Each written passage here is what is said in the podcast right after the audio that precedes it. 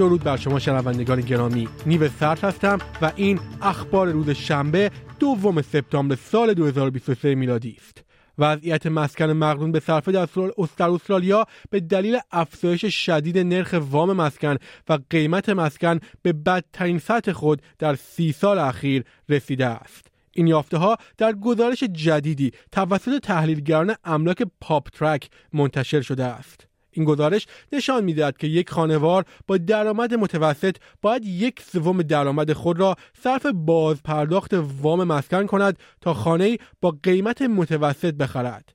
نیو ساوت تازمانیا و ویکتوریا در سختترین شرایط خود هستند. کمپین بله برای صدای بومیان به پارلمان از این آخر هفته برای افزایش تلاش ها در سراسر کشور برای جلب مشارکت رای دهندگان شروع به کار می کند. کمپین خیر در حال برنامه ریزی یک رویداد در مقیاس بزرگتر در هفته های آینده است. از سیاستمداران فدرال و کارکنان آنها خواسته شده است تا پیش از برگزاری رفراندوم صدا در 14 اکتبر موارد سوء استفاده و آزار و اذیت را به پلیس گزارش دهند. افسران پلیس فدرال استرالیا به نمایندگان مجلس و سناتورها توصیه کردند که مراقب تهدیدها باشند و آنها را گزارش کنند.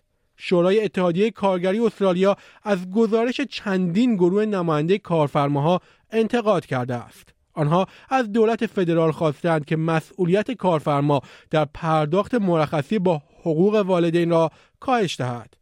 یک کمیته پارلمانی گزارشی را ارائه کرده است که در آن اصلاحاتی را برای پیشنویس قانون پیشنهاد شده تا مشاغل کوچک نیازی تا مشاغل کوچک نیازی به پرداخت مستقیم اقساط مرخصی والدین به نیروهای کار خود را نداشته باشند. محمد الفاید میلیاردر در خود میلیاردر خودساخته مصری در سن 94 سالگی درگذشت. خانواده او می‌گویند که در دوران کولت سن در آرامش از دنیا رفته است. ساکنان هنگ کنگ و سایر بخش های جنوب چین در حالی که منتظرند تا بدترین طوفان ساولا منطقه را فرا بگیرد در داخل خانه پناه گرفتند.